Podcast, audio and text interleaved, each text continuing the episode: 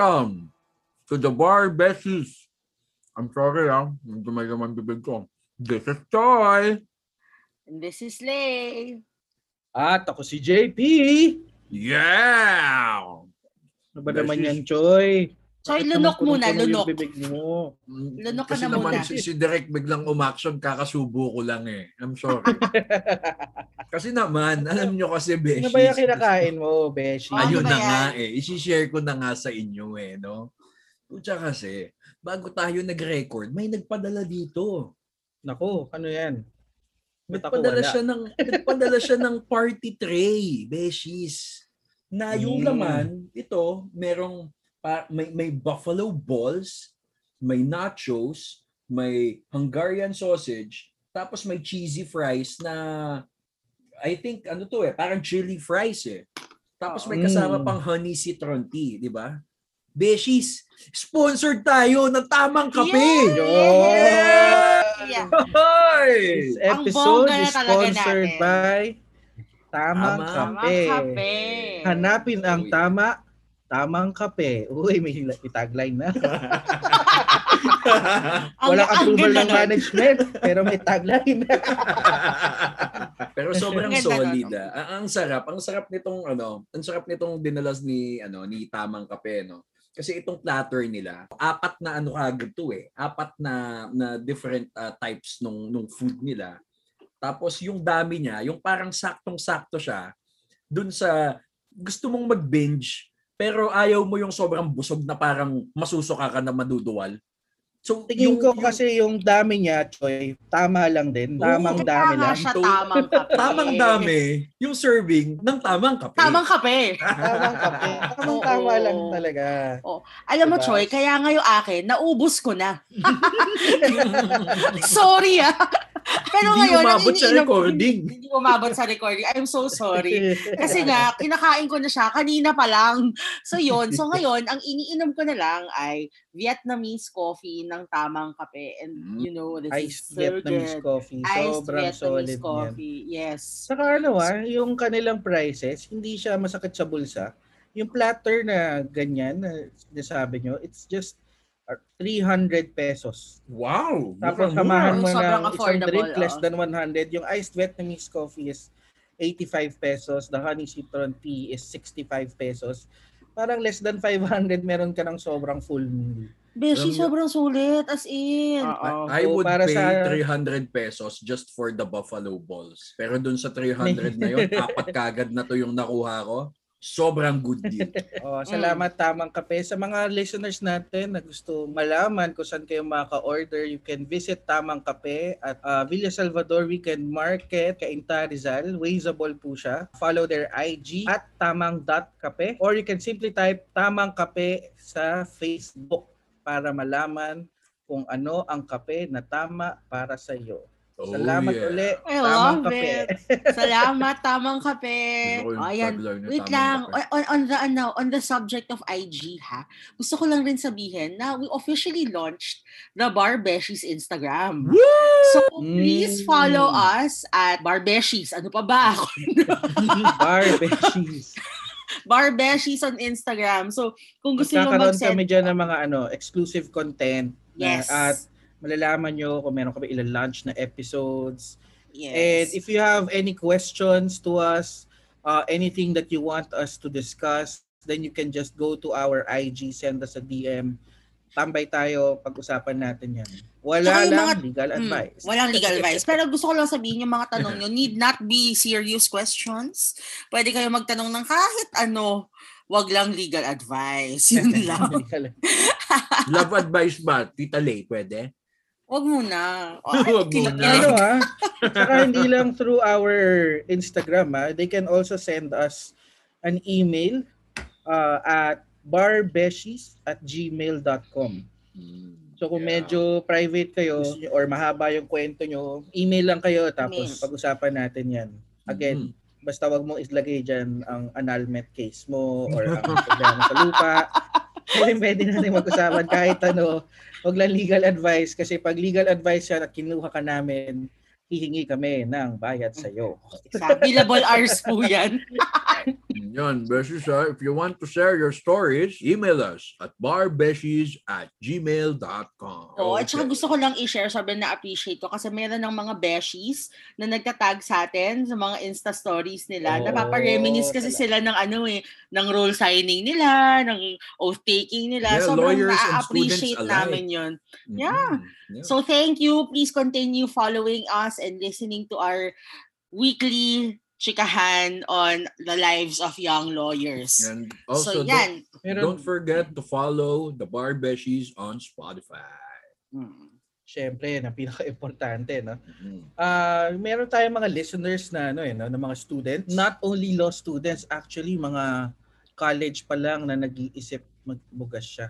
Yes. So, sabi nila, apparently, we're able to influence daw. Yung, Kumbaga, yung iba na-inspire, yung iba natatakot naman. Yun nga yung sasabihin ko, eh, depende, good no? influence ba tayo? pero at least, pero at least, no, early in their, ano, in their lives, siguro, meron na Ah. silang game plan. And speaking of game plan, Mhm. Yan ang gusto Ang ko sa'yo. Ang ganda na makasegue mo eh. Ikaw na ang bagong hari ng Segway. Sa'yo na ang corona. Oo. Siyempre natapos tayo last week no. Uh, we had our abogado starter pack. Siyempre bago tayo mag-practice ng pagiging lawyers, nagkaroon muna tayo. Siguro nag-isip tayo habang nasa law school din tayo no. Ano ba yung gagawin ko after ko pumasa? Saan ako pupunta? Ano yung practice yung gusto ko mag-concentrate? Because to debunk yung mga usual na belief na lawyering is all about litigation or law firms, kasi hindi yun totoo, no? Iba-iba talaga yung tracks ng isang abogado.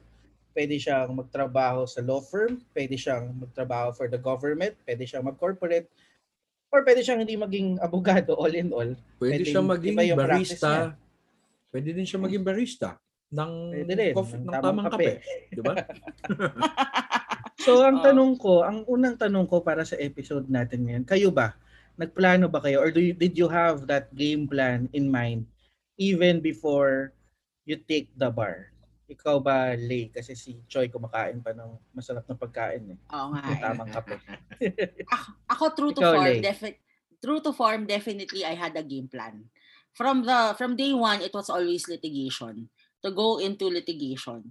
Yung, alam mo, I had that vision of myself being the high-powered attorney na naka-heels, tapos maririnig mo siya pag naglalakad sa hallway with the heels, with a with a bag and with that aura na strong, independent, powerful woman. Yeah. That was my vision of myself. Si- And also, ah, ha? channeling ano, teka, Ano? sorry. Sina-channel ni Lay. Sina-channel ni Lay yung Sino? kanyang idol na si... Pwedeng wag mo na ulitin. Grabe. Sorry, Oh, nauna yung. Kaya yun yung ko. gusto ni Lay. okay. Proceed with your story. I will proceed Grabe. with my eating. Oh, first of all, nagba by that time nagbago na ang idol ko ha, so ka-clarify ko lang. So, I had that vision of myself as a strong, independent, powerful woman um na, na in litigation and also in the academe. So, I really wanted to be a lawyer because nung bata ako, kung hindi ako lawyer, teacher ako. So, Mm. that was parang I was I wanted to hit two birds with one stone. Nag-practice Tapos- ka ba, Beshi Lay, ng mga objection mo? Objection! Oo naman. Objection! Objection! Objection! Tapos ang ano ang first thing in my head, re- irrelevant. Ganun na lang. Wala na ako ibang maisip. Irrelevant. oh, or objection, vague. Ganun lang. Di Beshi, bigay na bigay ka Objection. sa practice. Beshi, ako hindi ko kasi kayo kaklase noon eh. Oo, bigay na bigay ako sa pra-court as in. Na, na parang si, si magkaklase tayo! Hindi, magkaklase tayo, hindi, di ba? mag- hindi, hindi, magkaklase kami ni Choi. Nakakatawa kasi yung klase namin ni Choi. Meron Sorry, Bakit? side, side, side kwento lang bago may tuloy yan. Sige, go, Meron kaming go. kalaban ni Choi. Kasi kami magkakampi, syempre, di ba? Tropa eh. Meron kami kalaban. Nag, nag siya, nag-present siya ng JA niya. Inobjekan Oo. namin lahat. Objection, Your Honor! Objection, Your Honor! Walang natira sa JA niya, bitch! Di nakatayo yun, kaka-object namin, no? Your Honor, asked and answered already in the JA. Mga ganun, puta. Irrelevant, Your Honor. Nau- naubos, besh. Naubos ang Oh kanyang God. ano, ang kanyang JA lahat objection. Eh, tapos ang Beshi. judge, Walang, ang walang judge natira. namin, Tropa din. si, si Tiansay. so anyway, Beshi, go with your Oh. story, no? Bigay na bigay ka pala sa Alam mo, platform. nakalimutan ko na yung kwento ko. Eh, I'm ah, so sorry. Hindi, ito, naalala ko na, prac court, yung prof namin, judge. So, siya rin yung judge. Tapos, I was supposed to impeach the expert witness. Tapos, pinagdahandaan ko talaga yan. As in, yung JA niya, he was talking about psychological incapacity and how to determine psychological incapacity. Tapos, parang, in-impeach ko yung resume niya saying that he's not a member of the British Psychological Association, la la la la la, na Hmm. parang there are these concepts in psychological incapacity and he's not aware of it, la la la. Tapos at the end of it, si Judge, sabihin ko ba yung pangalan, si, hmm, wag na, sige, basta si Judge, sabi niya, Miss, Vi- Miss, yeah, Mi- Miss Lay, um, masipag ka sigurong tao, no? Pag naging abogado ka na, nagre-research ka pa talaga about the medical history of psychological incapacity. Yeah. Tapos parang ako, mm, yes po, kasi po I always want to prove a point. So yon So parang that's really how I am as a person. So I felt like litigation really is the way for me. Tas, China, Hmm. china-channel mo na siya bago ka Mm-mm. pa. Sa school pa lang. Bago pa, ano, sa school pa lang, china-channel mo na na abogado ka. Ah, oo, now you're in litigation pala. yeah. Tapos, ano pa, paano ba to? Tapos ang game plan ko is just spend a few, like, my younger years in litigation. Tapos pag, napag, pag napagod na ako, maybe go into government na. Yung hindi na as high-strung as the job is in litigation. So yun, yun, yun yung game plan ko all throughout law school. In what particular, I'm sorry, Oh, in what particular field in the government are you looking at? are you, si, okay. Huwag Is niyo still, i-judge. ano, Is it still litigation? Or, Pau, Sige. chief ng Pau, Pau chief. No, there she is. Keep ng bow! Chief ng Pau. Grabe O kaya- kayo! O kaya, Choy, o kaya, Choy, mag, ano, as, ano, as principal ng, ano, ng isang That's, that's an inside joke. Beshies, I'm sorry ah. Ay, yung sorry, principal sorry, na yun, it's an inside joke between us bar beshies. Oo. Ay, We'll tell you about ikwento. Soon. Some makikita nyo, time. baka makita nyo sa IG yung yung tinutukoy namin na principal. Kasi pareho Anyway. kaming walang kilay. Anyway. Watch out for that, beshies. Hindi, Beshies. Well, eventually, when I go to government, my dream really is to become a judge or a justice. Mm. Judger because ka kasi. after- Tama Oo, naman. exactly. Tama Judge, naman, oo. para saan pa ang pagiging judgmental ko kung hindi ko kung hindi ako Oo. magiging judge, di ba? Kaya lang parang Pero- pre, kaya lang parang predetermined na yung mga kaso eh. Parang Oy, pagpasok pa lang, ay, ayun, tsaka naman ito. Oy, Mukhang ka man siya grabe may ka. kasalanan ah. na. Grabe ka naman. Hindi naman. With, Hindi. with prejudice na literal. Baka, kung paano mag-recite, kung paano mag-testify, doon niya i-judge yun. Grabe naman. Hindi. Parang- Basta yun, gusto ko talaga maging judge. Pero kung alam ko naman na mahirap maging judge and you need to have parang usually kasi di mga nagiging judge yung mga nagpapaw or nagpo-prosecutor, di ba? So medyo mahirap yun. So ang gusto ko lang ay magpa-appoint somewhere. Yun, that's the that's the Mm. game plan. Okay. Sabi siya, Pau chief eh. Oo, Hoy. Appoint chief. Ah, Total, total, matagal I mo na will siyang never live iniisip. this down. Grabe, oh. Total kasi Beshi, matagal mo na siyang iniisip. 'di ba? Mula pagkabata. So baka baka naisip mo na siya enough to attract it, no? Maybe. Law of oo. attraction. Tapos ayun na nga, baka maging ikaw na yung next President Acosta.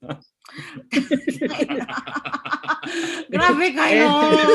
ikaw, eh, ikaw ba, Choy? Ikaw ba? Did you have a game plan? Yes.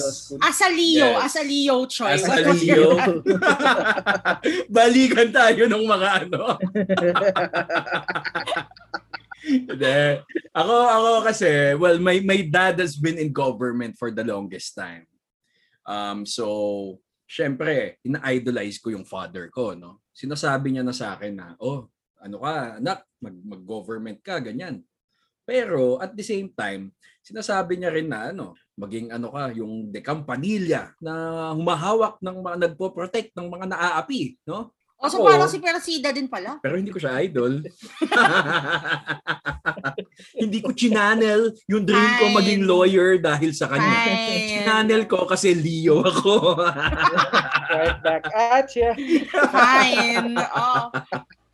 Pero ayun, beshies, no? Nung, nung yan na, nung nasa law school na ako, nahihirapan na ako sa mga procedural um, natin, mga remedial law natin, no? Doon ko nakita na, oh, baka nga for government ako. Kasi, um, medyo nag, ano eh, medyo umokay ako nung nag-second take na ako nung Constitu. Tapos Polyrev ko, okay, because I was under the brilliance of Attorney Caloy Cruz during my review.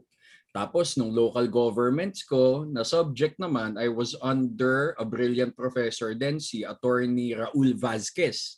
So, ayun, parang na-enjoy ko siya, na-enjoy ko yung mga subject na yun. Yung isang na-enjoy ko din na subject, property, na parang sobrang boring niya.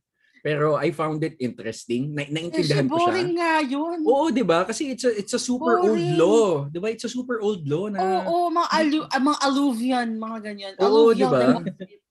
Pero parang it's it's it speaks to me eh na eh, nagkakaintindihan kami eh ng property. Ba? Sige nga, paki-explain ah, nga yung builder, ano eh. plant, builder planter sower. Beshi, yan lang naman builder planter sower lang naman ng aaralin ng mga beshies natin sa bar eh. Kasi yan lang Bar. naman yung tinatanong sa property.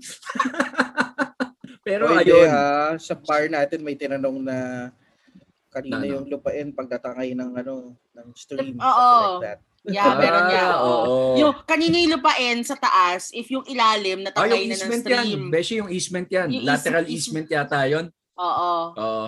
Na ang sagot ko na- rock. Nag- Nag-invento, nag-invento tayo ng mga kinds of easement sa tanong na yun. Kasi kasi yung part ng easement na hindi mo babasahin sa ang sagot ko yata yung parang easement of lateral support. Parang something like Ayun, that. oo, oh, tama Beshi. Yun nga yung sagot mo na nung napag-usapan natin. Oo. easement Oo. of Parang, wa- water or something. Para sa mga hindi nakakaalam, ang ginamit ko kasi na na technique sa bar exam no 2018 is the Pareto principle. Yes. Yung Pareto principle, aralin mo daw 80%, ay tama ba? 80% 20, ng mga 20%. 20% 20%, of the law lang ang tinatanong lagi. Ang tinatanong lagi. So kapag inaral mo yung 20% na yon, at least 80% makukuha mo na Yes. sa grade out of 100. So, ayun yung So, did that work? Yung mga pinag-usapan namin Call me kanina na batas, attorney. Call me attorney, mga- Beshi. yun yung mga wala sa ano, yun yung mga wala Sa Pareto. doon sa Pareto notes. Kumbaga, yun yung hindi nila in-include kasi hindi tinatanong ever. Pero gumana siya kasi pumasa ako ng bar eh. Kasi, Oo, ah, Hindi, tsaka kasi may wildcard questions naman talaga. Kaya you still need to study the other laws. yeah. Di ba? Mm, So gumana siya. Anyway, sorry. Ayun. On Okay, back back to my sorry. story, no? Yon. So for the longest time nga, I was looking at myself as a government lawyer. Na kung tutuusin naman talaga, hindi ko rin alam. I was thinking of customs noon, I was thinking of corporate. Basta ayoko noon humarap sa korte. Come the bar, yung pa din nung nasa isip ko, yung first bar ko. Tapos hindi ako bumag ay hindi, hindi ako pumasa, no? Tapos nung nagre-review na ako the second time around, nagkaroon ako ng change of heart.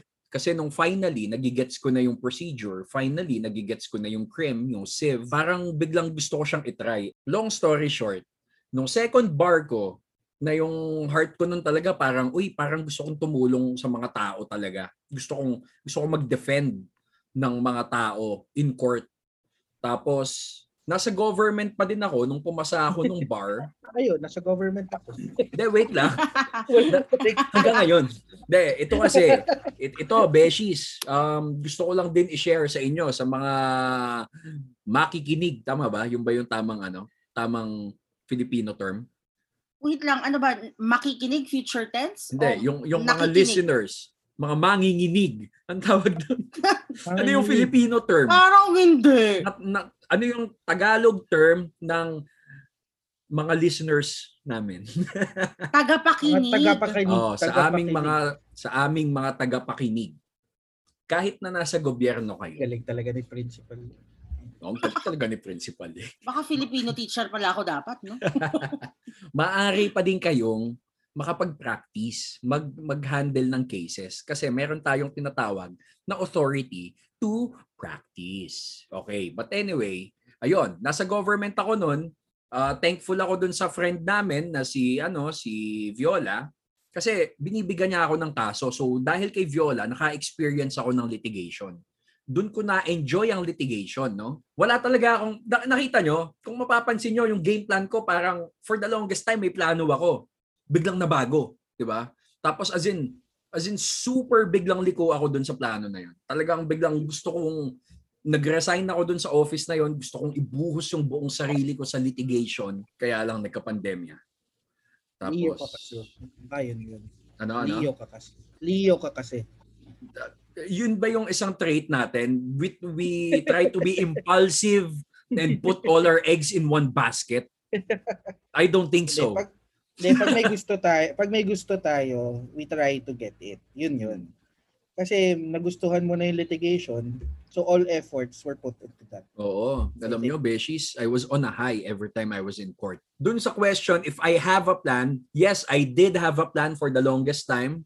But when my plan didn't work out for me, na plano ko kasi mag one take lang ng bar, oh, so yun, na- nabago ng nabago, na I think hanggang ngayon, I'm, I'm, I'm, I'm back on track. I'm back on track, pero um, parang ano pa din siya. Um, I'm, I'm still determining kung is this really what I want? Or Hmm. may hinihintay pa Second ba year. ako? Yan. Second year pa lang naman natin in practice. Oo, no? So bata it's pa not naman too late. Yeah. Ah, sa akin, Yeah. in my case kasi, wait, lagi kasi sinasabi sa akin ng mga tao because uh, because of where I am right now. Ang tingin nila, lalo na ng magiting nating kaibigan na si Attorney John Paulo Ronquillo, Oh, na shout out ko na ngayon. shout out pala sa iyo, Rox. ah. Hello! Tangina, wag wag mo Ah. wag, wag kang gumawa ng kompetensya dito sa Barbeshis. ah. Nakita ko yun, tawan-tawa ko. Gagawa na raw siya ng ano, bar barbecue. Barbecue tis. Kasi hindi natin siya sinashout out. So, Beshies, shout hindi out sa iyo, totoo yung kaibigan. Fake yung barbecue tis. Huwag niyong papakinggan yan. Ayun, sabi sa akin, because of where I am right now, I've always had a game plan. Actually, hin- hindi. Parang, when I started law school, nandun din naman ako, no, na, na-imagine ko yung sarili ko na naglilitigate, nag-object. Gusto ko rin yun eh. Siyempre. Para objection, your honor, sustain. Pati yung sustain sinasabi ko. Para sa TED, di ba? Ganun si, si TED. Lahat ng ano, objection niya siya rin nag-grant saka nag-sustain. Pero nung since since I entered law school, dahil nga nagtatrabaho ako, and yung trabaho ko somehow fitted yung kung ano yung yung inaaral ko, nag-fit doon sa law school. Kumbaga, I started getting jobs or or tasks related to a certain law, which is which was then data privacy. And then nag-evolve yung yung law na yon until mag-graduate ako. Kumbaga hinubog siya during my law school time. Na kapag graduate ko and because of the experience that I had then, bago ako mag-graduate, parang yun na yung nahinug na siya for me to get that ano, to get that opportunity. Saktong-sakto na pagpasa ko ng bar or even when I graduate, I could practice it already kasi sakto eh. The law was made in 2012. I, I started practicing it. The IRR and the commission na form siya 2016. 2017 graduate tayo. 2018 nag-bar tayo. So by that time na abogado ako, hinug na yung practice. Tapos within those seven years, kumbaga, hindi ko naman talaga initial na plan na i-practice yung niche na yon Mm-mm. pero naluto siya during that time. Parang hinanda ko yung sarili ko na, okay, sige, uh, I'll concentrate on this, I'll finish my studies, I'll become a lawyer and then become a lawyer who practices this uh, this law. Kasi Mhm. konti pa lang yung nagpa-practice kasi bago pa lang siya and maraming opportunities. So doon na pumasok. Hindi siya hindi siya naisip ko like bata pa lang ako, gusto ko mag-abogado, ito yung pa-practice ko. Nangyari na lang siya bigla. And I guess that's an advantage of, you know, working full-time uh, during law school. Uh, tingin ko kasi noon, hindi ko ma-afford na, because I, I entered law school late, hindi ko ma-afford na when I finally become a lawyer, I would start from scratch. Meaning, uh, hindi ko ma-imagine yung sarili ko na magsa-start uli ako Mm-mm. as an associate sa law firm or magsa-start ako ng mas mababa. Kasi syempre, noong time na yun, medyo kumikita na tayo.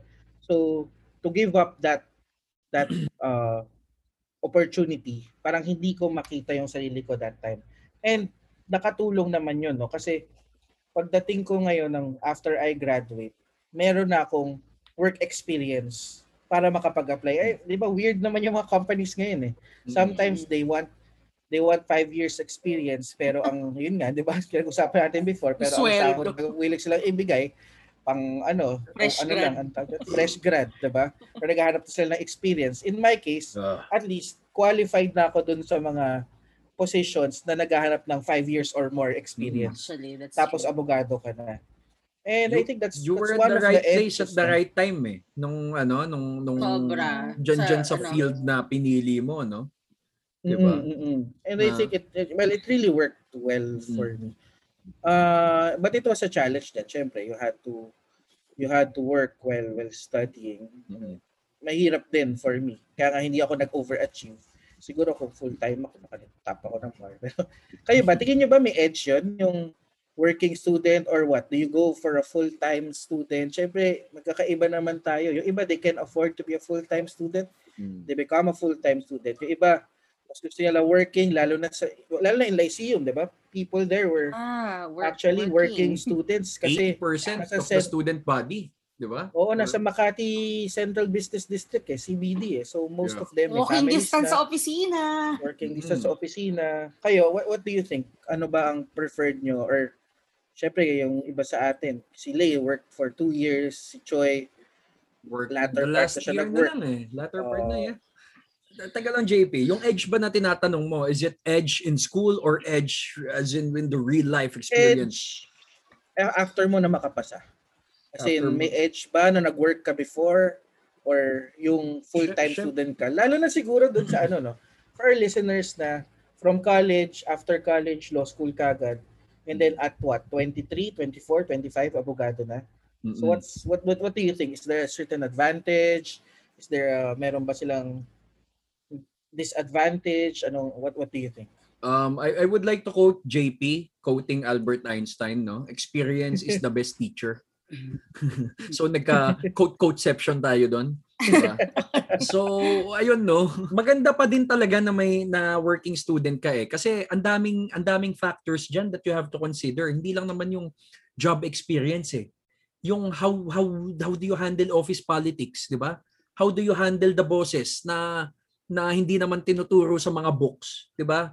Yung mga ganong bagay. Kumbaga ako nakikita ko na edge diyan is may real world exposure ka na on how how is the workplace environment. So, Ayun. So hindi You- na lahat theoretical. oo, Kumbaga, di ka na dadaan sa by the book mm, kasi alam mo na how the real world works. Okay, Mm. ako medyo ano, I'm gonna I'm gonna say 50-50.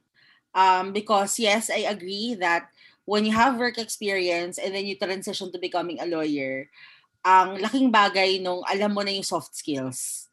Soft skills, I mean, ito yung paano makitungo sa boss, how to um how to interact with office mates, how to respond properly to emails. Kasi even little things like that eh. Kasi right now, um, halimbawa, right now we have paralegals in the office, right?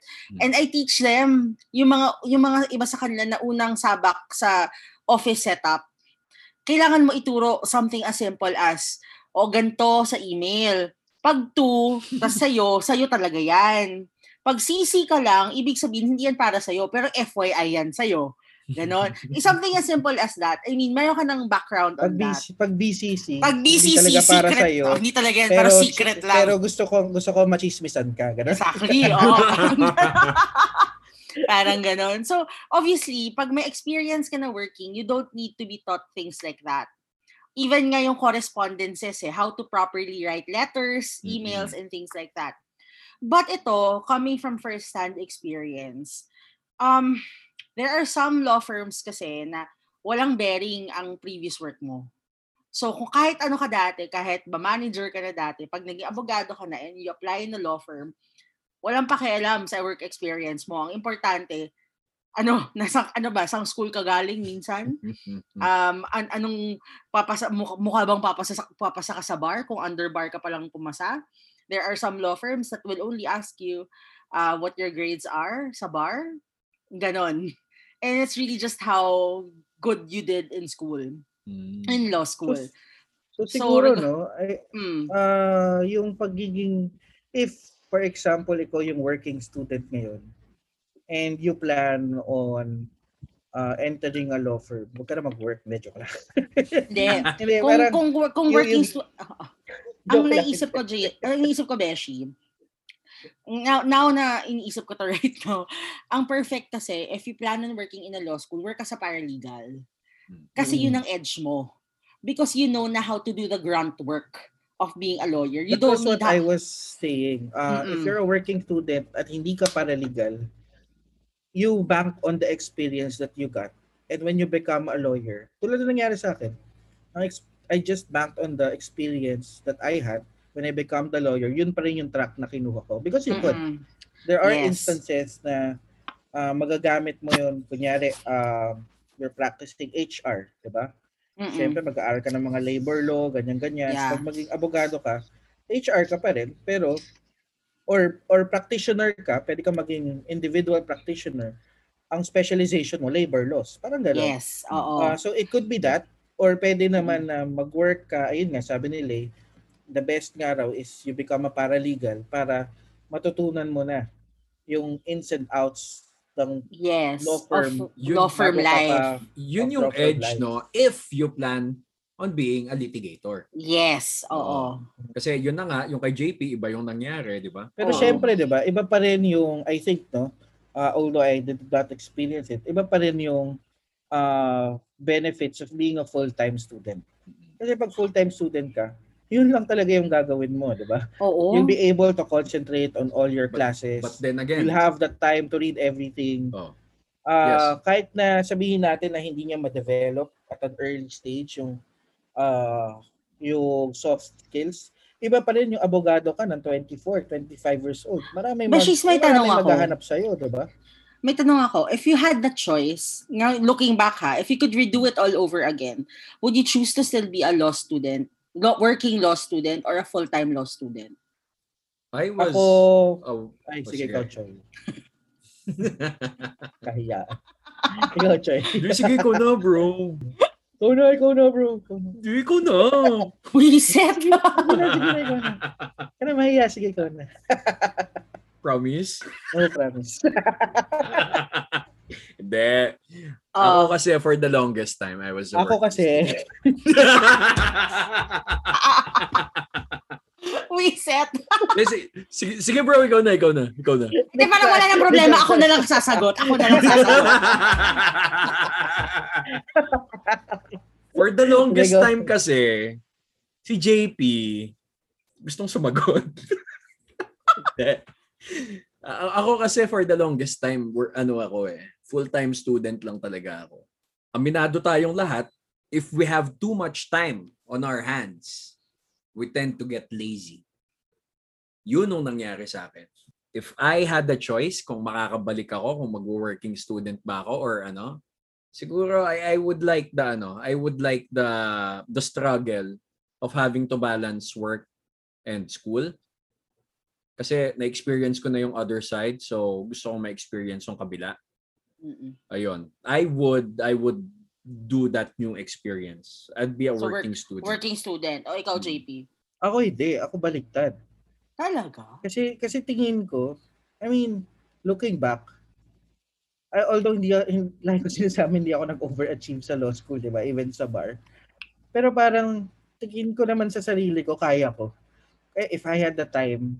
So there's there's the what if. No? I, if I had enough time, if yun lang yung ginagawa ko, feel ko I would have achieved greater heights in law school and in the bar. Baka one take lang siya, baka top, ganyan. Baka nag full-time student ako just, you know, to finish it in four years, uh, to become a lawyer siguro. At the, yun nga, sabi ko, at the age of 25, abogado ka na. Um, nagsimula ka na mas maaga. And you, you- I, I, I, would have thought, I would think na you would still have the same opportunities. Mm-mm. So How about you, Lay? so pinipili natin yung mga ano no, yung mga hindi natin Baliktad. napili Mga the first time. experience. Oo. So, pero okay. ako- Al- alam na natin ang sagot ni Lay. Move on na tayo. Hoy! Hoy! Kaya kayo! Sige, Beshi. Ano yung sa'yo? Hindi, ang sa akin, I would still be a lo- a working student. Oh. Um, mm-mm. kasi I feel like that's where I excelled nung sobrang dami ko nang ginagawa na ano na parang feeling ko I reached my peak. Sana hindi pa. Pero alam mo yun, nandun ko nakita na parang ah, I can do so many things if I just put my mind to it. At saka, ito, medyo mababaw tong reason na to ha. dahil, at least I have a- ba? Da- Hindi. da- dahil ba sa zodiac sign yan? O, so, hindi mo alam ang zodiac sign ko. Ha, ha, ha. Ano hindi, ka? eh, eh, ano nasabi ko, nasabi ko yun. Oo. Nasabi ko lang. Oo, yun din. Natabunan lang eh. Wala. Hindi, ito, ito, si ko si JP, ayaw niya yung what if. Like, meron siyang what if na parang I could do so much better if I were a full-time law student. Sa akin, I like having that excuse na I I wasn't able to be a cum laude or a valedictorian because ang dami kong ginagawa. Gusto ko yung meron akong ganong excuse for myself. Parang Minsan lahat, to make lahat talaga myself feel pinaplano better. mo, no? Oo. Pa- parang Oo. pati yan, plinano mo, no? Got, oo, syempre. Ang ganda Oh, pero ng dynamics pero natin eh, ano no? yun eh. May, may, may, may planadong planado, merong Ikaw na Leo, a- ako na Leo na I, I go where the wind takes me. Tapos, eh, although although pareho kami na ni JP na Leo ah, parang magkaiba din kami ng ano eh. Magkaiba din kami ng choices kasi, eh. Yung pagka-Leo ko yung nasa edge na. Yung mag-shift ka na ng, ano ba yung Virgo. next sign? Virgo. Virgo. Oo. Ako ako I'm at the heart of the lion eh. So O Eh, teka. pero yun, ah, siguro nga kasi yung pagka full-time student, like like I said, to be a lawyer at 25, usually yan yung mga yung mga hinahabol ng mga law firms, Actually. I suppose. mm-mm. Hmm. Sila yung mga young lawyers. Siguro, ano, bakit ba? Kasi alam nila na walang experience. Masusulit pa.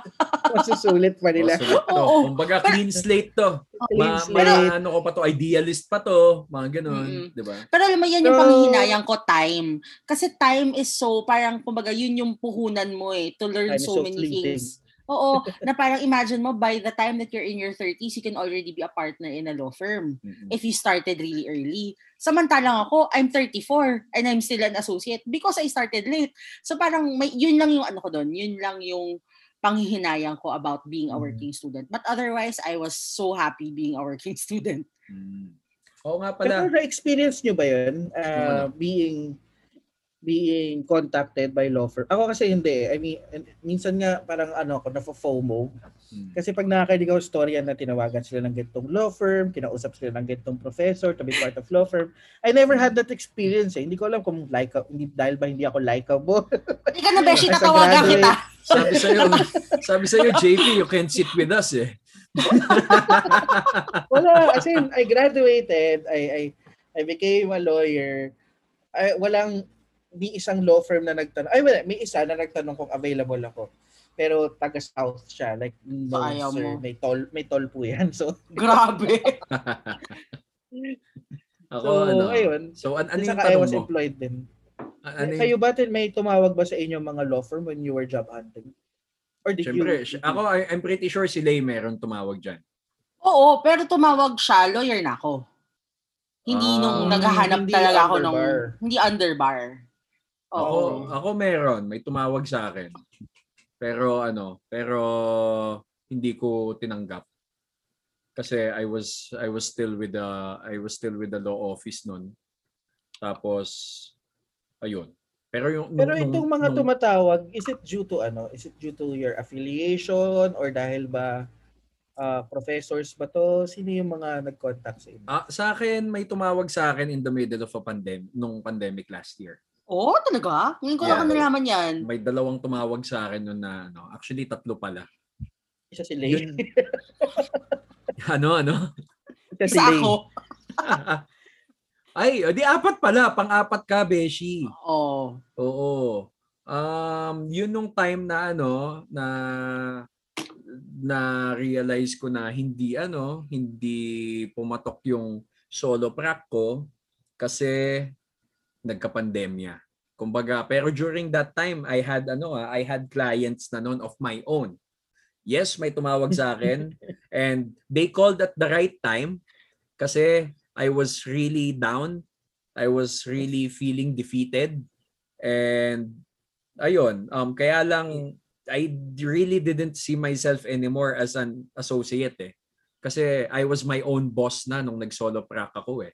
Although Mm. I did everything by myself, I filed cases, ako nag-photocopy, ako nagpapadala, ako nagsiserve and all that. Talagang lahat ako. Ako yung driver ko, ako yung associate ko, ako yung messenger ko, ako lahat. I so was si Chai happy. nasa post office nakabarong, ganun. Hindi, nakasuit ako. Hindi, para sa ano, no? So you see, no, yung for our listeners, yung mga lawyers din talaga, isa sa mga badly hit. Because when you're, Sobra. Yeah. especially for a solo prac- practitioner, Mm. usually ang mga makukuha mo naman mga fees na immediate, appearance fees mo, Mm-mm. 'di ba? Pleadings. immediate eh, pleadings, ganyan. Wala, sarado yung rin korte talaga. eh. Nawala Sarado rin talaga korte. during the pandemic. So, Oo. uh, even the lawyers had a hard time. Law firms had a hard time coping. Yeah. Uh, and it's not, you know, and come to think of it, pag hindi naman natatapos yung yung mga sabihin natin crimes or any any subject of litigation even with the pandemic eh. Sarado lang yung korte pero kailangan ng mga tao na magpo-protect sa kanila. Even Yes. lawyers should be considered frontliners, I think. diba? Exactly. Yes, oh my God. lawyers were authorized persons outside of their residences. Oh yes, yes. During Oo. that But time. Pero not nagkaroon pa ng recently. ano, Not recently. Oo. Pero during the first rollout, The parang first- hindi the first eh, rollout. siya- Yeah. The first Hindi siya rollout, considered. oo. The second, hindi na. Ayun, the An- second, ah, ano, oh, the second, parang nilimit nila yung, move, yung movement ng lawyers. So yun, ah, ikaw ba Lay? Ah, ikaw, I'm sh- pretty sure kasi sa dami ng affiliations mo, even the professors know you. Ah, ikaw na during ba your under, ay hindi nasabi mo, no? Nang lawyer Oo. ka na, saka sila tumawag. Oo, kasi nung underbar, doon ko talaga naramdaman na parang I was so worthless. Kasi here I am seeing my friends from the other schools getting jobs na parang ano pa lang eh, bago pa lang mag-bar, parang nakakasa na yung careers nila in these big law firms eh. Tapos may mga iba, parang oh, nagpo-post na the first day at work at this big law firm, ganyan. Mm. And then here I am from this small school in Makati, job hunting, looking for a firm that will accept me. So my offers came not when I was an underbar, but came when I was already a lawyer. So, ito yung mga tumawag na sa akin out of the blue ha. So, I had three, I think. Um, na hin- tas isa doon yung inaccept ko. Because doon ko na feel na parang Mm. it's the perfect fit for me. It's the firm where I am at right now. Pero Yung ma- isa- ma- Mm. balik lang tayo, Lay, before you move Mm, on sige. there, no? So, when you were under bar, at sabi mo nga ikaw nagja-job hunt and your friends Yeah, who oo. are from you know, big firms, ganyan. Do you think merong bearing talaga yung tinatawagan natin, no? Top 3 schools, top 4 schools doon sa mga big law firms, perhaps? Or even small law firms, yun yung unang hinahanap nila. I think yes. Okay, I will answer that question in two bullet points. Okay. First, as I is think- your template. Yes. because I'm a mooter. So, first, okay, first, because it's the, these big law schools that have the job fairs that are sponsored by the big law firms. Mm-mm. So, ito yung ano nila, eh, dito, sa- ito yung farm nila where they collect the resumes. And then, Okay, sil- yung mga law firms, yung mga tumatawag dito sa mga students of these schools. So, by the time na natapos sila ng job fairs nila dito sa malalaking schools, filled na lahat ng positions nila for Mm. underbars, right? 'Di ba? For the medium medium-sized law firms naman, most of these are graduates from the big three schools. So the inclination is always to look for someone from their alma mater.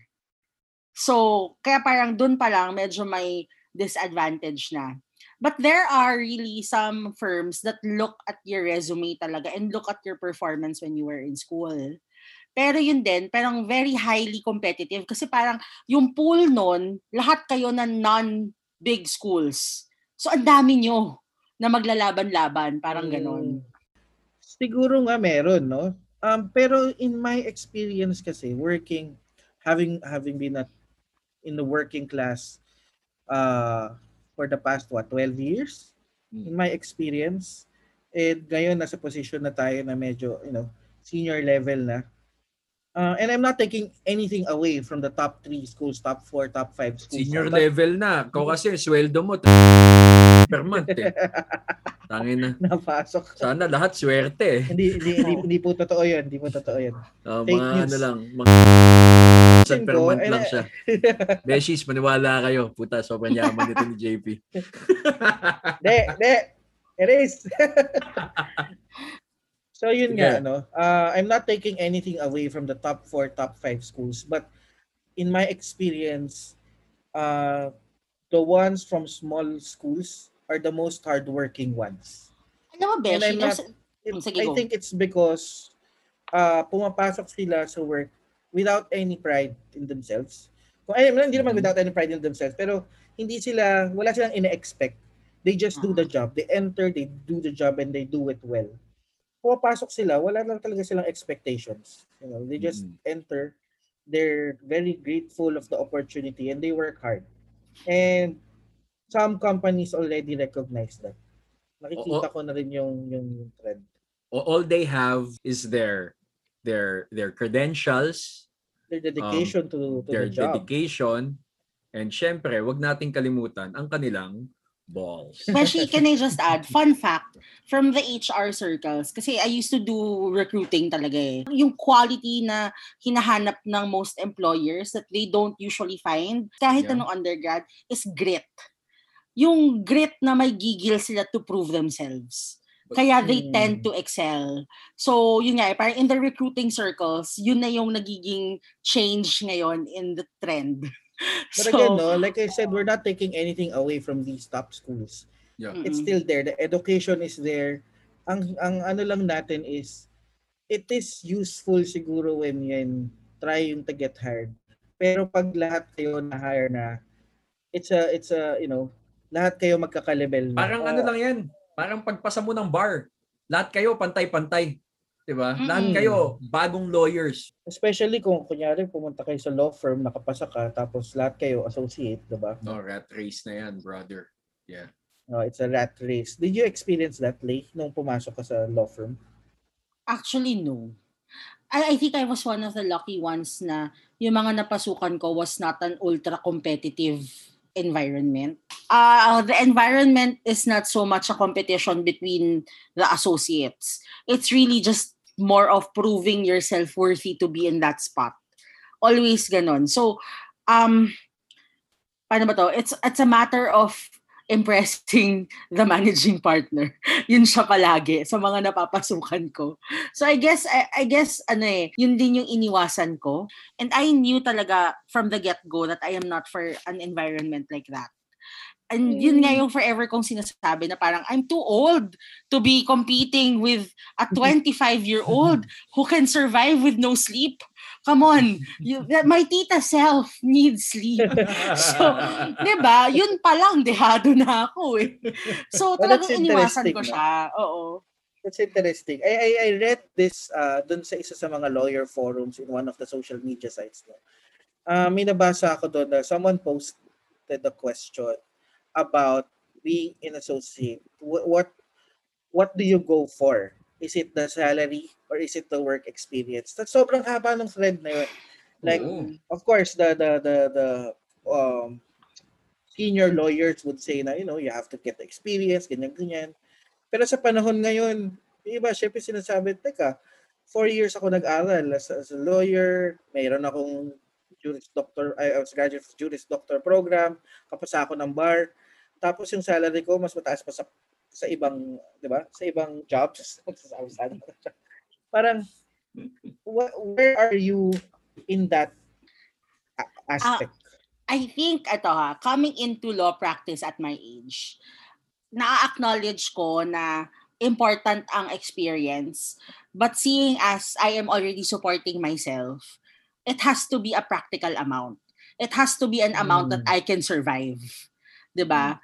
So, kaya ko, paano ba to? O sige, o ganito. One of my first offers uh, at a mid-sized law firm in Makati was 25,000 pesos per month.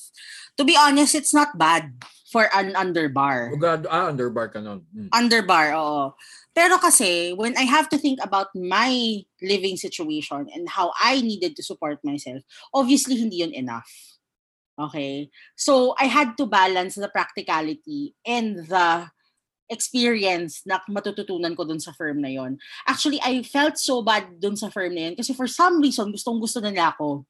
Na, tatlong beses na ako nag-send ng regrets kinukulit pa rin ako ng partner na parang I couldn't tell him that the, my real reason for not accepting is money. Kasi ayoko namang maging issue ang pera for me. Pero ang totoo talaga doon, kailangan ko ng amount na makakasurvive ako in a comfortable way, in a way that I got used to. Parang ganon. So, so you were an underbar then, supporting yourself. yes. And nagbigay na magbigay ka ng pre- price, 'di ba? 25. Mm-mm. What was the price then that you would have agreed to? You know, What in my, the first firm, the first firm na, yung tinanggap kong firm, my my basic salary was 30. So it's not so high naman. Hindi naman ako humingi ng ng ng sun and the star, ng moon and the stars, Hmm. 'di ba? I just Mm. needed that amount that na kaya ko mag-survive. And you know, aminin naman natin, malaki namang bagay ang 5,000 rin, 'di ba? At the end of the day in terms of monthly expenses. Yeah. So ako, o sige, let's get this. 30,000 should be enough. At saka kung pumasa naman ako, may assurance naman ako na tataas yung sweldo ko. And lo and behold, tumaas din naman talaga yung sweldo ko significantly Is since I started. coming? But, the but there is that it's really, really a matter of, you know, finding the right environment where you can learn. Mhm. Kasi Mm. experience, you can learn that in any firm. Pero kasi, yun nga eh, saan ka mas likely to learn the in such a way that is helpful to you?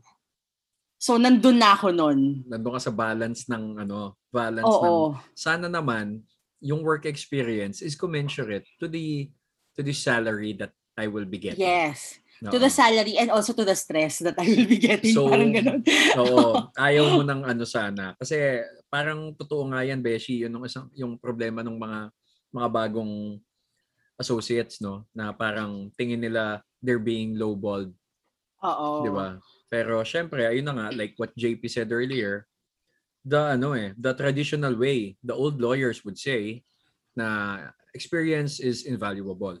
Mm-mm. So, But at the end of the day, it's really how you can survive. sa panahon with ngayon, di ba, your pra- salary is. practicality na, nagpandemya pa kasi, di ba? Yeah. Uh, I'm not against it, you know, um, choosing experience over salary. But the salary, the starting salary must be competitive. Kasi even the government, Yes. They they they already did some uh, Papaw steps nga, di ba? to make their Sobra. enter to make to make their entry Starting level. level. entry level. or the starting salary competitive. Mhm. Pagpasok mo sa gobyerno, you're what? Attorney 2? Attorney 2 is SG 18. SG 18 right now is around 40 plus na. So, law firms should, I think, Should. catch up to that, no? Hindi naman natin din discount yung fact na malaki talaga experience. Siguro nakatahi na rin to sa usapan natin earlier on na if you're a young lawyer, you're a full-time student, then it would mean that you have means to support yourself so you can afford to enter a big firm, oo. get the experience before you become a full-fledged lawyer and para tumaas-taas ka na from there, no? Mhm. But for others na um, nag-work na before or full-time sila pero they they do not have any means to support themselves, uh, lalo na sa panahon ngayon, kailangan competitive din talaga yung salary Mm-mm. na ibibigay mo. Yeah. Competitive salary plus good work experience. Yes. Medyo ano siya, Pero JP, dream. kailangan din natin i-consider yung ano eh, na how how do you run an office? Baka naman kasi ano, baka naman kasi 'di ba, yung management din ng law firm is ano eh, a whole other animal eh. 'Di ba?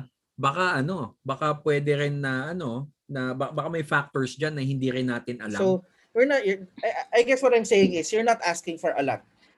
Um you want just asking for what's enough. Mm. Oh, you're Yeah. just asking for what's right for the experience that you will get. Kumbaga, uh, wag naman yung sobrang low ball that uh, you know, the the stud or the the underbar or the first year associate nagtatrabaho ng what 12 more than 12 hours tapos I, I guess what I'm saying is you just ano yung pro quid ano yung pro quid pro Quid pro Quid quo. pro quid pro quo quid pro quo ayan O to maglalatin, pali pa. yan, yan, na yung, yan na yung title Then- ng episode. Pero alam mo, Beshies, ito honestly, when I saw that 25,000 peso offer, I got so demoralized. Kasi alam mo yon not for anything, my asking was not so high. My asking was, minsan nga entry, entry level salary nga yun ng fresh grad sometimes eh. Tapos parang to be offered something like that, knowing that you had your JD degree in your pocket, knowing that you have bills to pay, knowing that, you know, you need to balance your your survivability Mm. and the experience, I got so demoralized talaga. But then again, nabawi naman yon nung pumasa na ng bar. Kasi doon Mm. nakikita talaga yung premium of that attorney title on- be- before your name. Kasi jump talaga yung sweldo as in. Parang yung 100 tinang- kagad ganun Hin- hindi, siguro 25, umak Si 100 JP lang, si JP lang naman Ikaw yung lang instant, yun. yung instant kagad ng sweldo eh. Ikaw, Ikaw lang, lang naman, yun. ikaw lang Kasi naman yung ganun sa atin, bro. Kasi Fuck imagine. Beshies, ah, dun sa firm na tinanggap ko, I was only there for eight months. But by the time that I left, my salary was already 150% of what I was initially offered. Kala That's a ko- big jump ha for for eight months kala lang ko ha. 150,000. ga- Hindi, ano ka ba? Medyo. My salary was already 150,000. In Wow. your face. Parang ganun eh, no? ano sasabihin ng mga listeners natin anong firm to anong firm to Ayun. mag email sila sa Hanapin barbeshies na nila yung Ano? So yun. so, so I guess what, doon naman yung what bawi. we're- Oh. oh, what we're saying is kung saan ka man mapunta you know we started with this episode with asking may game plan ka ba that game plan that you you had it could change obviously maraming factors na magche-change siya either dahil kailangan mo magtrabaho, ah, kailangan mong kumita ng pera kagad, or pwedeng full-time student ka lang. And at the same time, pag nag-job hunting ka, iba rin eh. Minsan merong mag, mag, mag, manliligaw sa iyo na firms. Or minsan, you have to look look out for yourself and really apply. And ang premium talaga dyan is not where you came from. It's not the school where you came from. It is how you present yourself. The interviews, the, the, what you did in school. And syempre, pagpasok mo, ipoprove mo yung sarili mo. You know, you want the experience, you want to gain the experience, and you want to be paid kung ano yung tama lang. Kumbaga, ang kiyanan natin dito is ano ba yung tama para sa'yo. And ikaw lang makakapag-decide nun. Pumunta Yes. ka man sa law firm, sa government, or corporate uh, world ka, uh, ikaw ang magde-define kung ano yung tamang track for you. Parang pag-decide mo kung ano ang tamang kape na gusto mo. Yan ang sinasabi ko eh. Kanina ko pa hinihintay yan eh. Ang I tagal ng love build up it. mo. Oo. Ang tagal ng build up mo. Nabibitin ako. Kaya guys, kung maghahanap kayo ng tamang kape for you, you go to Tamang Kape's Instagram page at tamang.kape or hanapin nyo sa Facebook, Tamang Kape at Villa Salvador Weekend Market. Hanapin ang tama para sa iyo. Tamang Ayan. kape. And syempre, Beshies, wag din natin kalimutan ang ating Instagram account at Barbeshies. And don't forget to use our official hashtag, hashtag Barbeshies. Barbeshies. Every time you would want to post para lang makakuha naman namin ng feedback nyo, no? Beshi, baka gusto mo sabihin ng email. Ah, oo nga pala. Sorry, not paying attention. Oo, tapos kung may mga gusto kayong itanong sa amin tulad ng kung saan ako nagtrabaho, kung saan ako kumita, ganyan, you can email us at uh, barbeshies at gmail.com. Kung gusto Ayun. nyo rin umutang kay JP kasi 10,000 per month yung sweldo niya, Oo, pwede mali-mali kayong mag-email din sa amin. Sana sa lang, sana lang. at gmail.com. Fake news po Oh. yan. Pa- para kay JP, maning-mani ang 20 mil na kuryente nila ngayong buwan. Talagang sinabi mo yan. Oh my God. Ay, tapusin na natin to guys. so ayun, Barbeshies, no? Sana Sana na ano nakita nyo rin na ano kahit mga abogado na kami, we had our struggles. We had our struggles even after the bar. Hindi naman natapos ang aming struggles nung kami nasa law school nung kami nagre-review at tuloy-tuloy ang paghahanap namin ng aming belongingness dito sa napakalawak na mundo na to ng buhay abogado. JP, baka may gusto kang sabihin. Wala na. Wala na. Hindi siya nakapaghanda sa segue na yun. Hindi ako. Nagulat siya, may segue pala. dapat pala, dapat pala kay Leia ako ng gano'n. Dami ko na nagsabi, nagkukulog na ako. Ulitin mo. Scale mo. So, ayun, Barbeshies, no? Sana natutunan nyo rin yun na hindi naman perfecto ang lahat ng profesyon, no? Kahit abogado ka na, the opportunities don't come to you. You have to go seek it out. So, Beshi, Lay, baka may gusto ko namang idagdag. Oo, gusto ko lang sabihin na, you know, when you become lawyers, and after you graduate from law school, hindi siya automatic glamorous life. Hindi siya automatic yayaman ka kagad. No, it doesn't work that way. Kailangan mo pa rin magtiis sa the grunt work at sa pag-appear ng sa mga pangit na courts.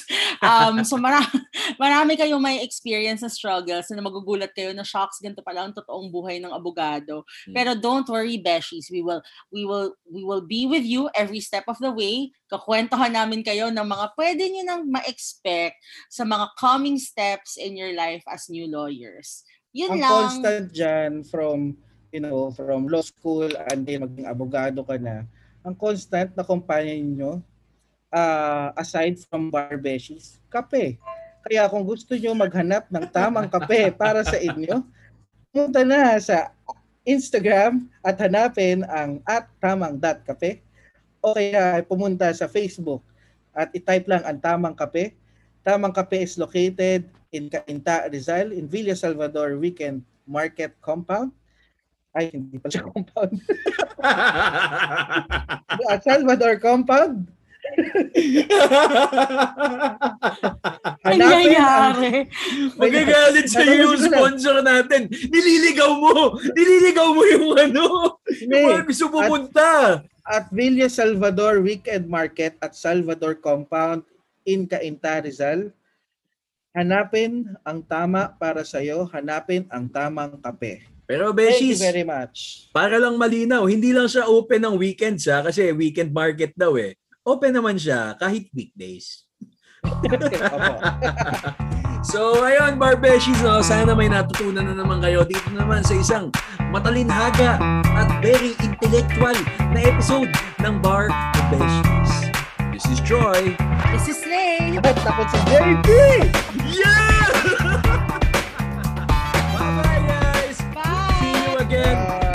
Week. Next week on Bar pag-uusapan naman natin ang love life at ang law school. Nakakahanap ba sila ng pag-ibig? Sa law school? At makakahanap ba sila ng pag-ibig sa law school? May nakahanap ba? Mayroon bang naghahanap pa rin? Abangan sa susunod na episode ng Bar.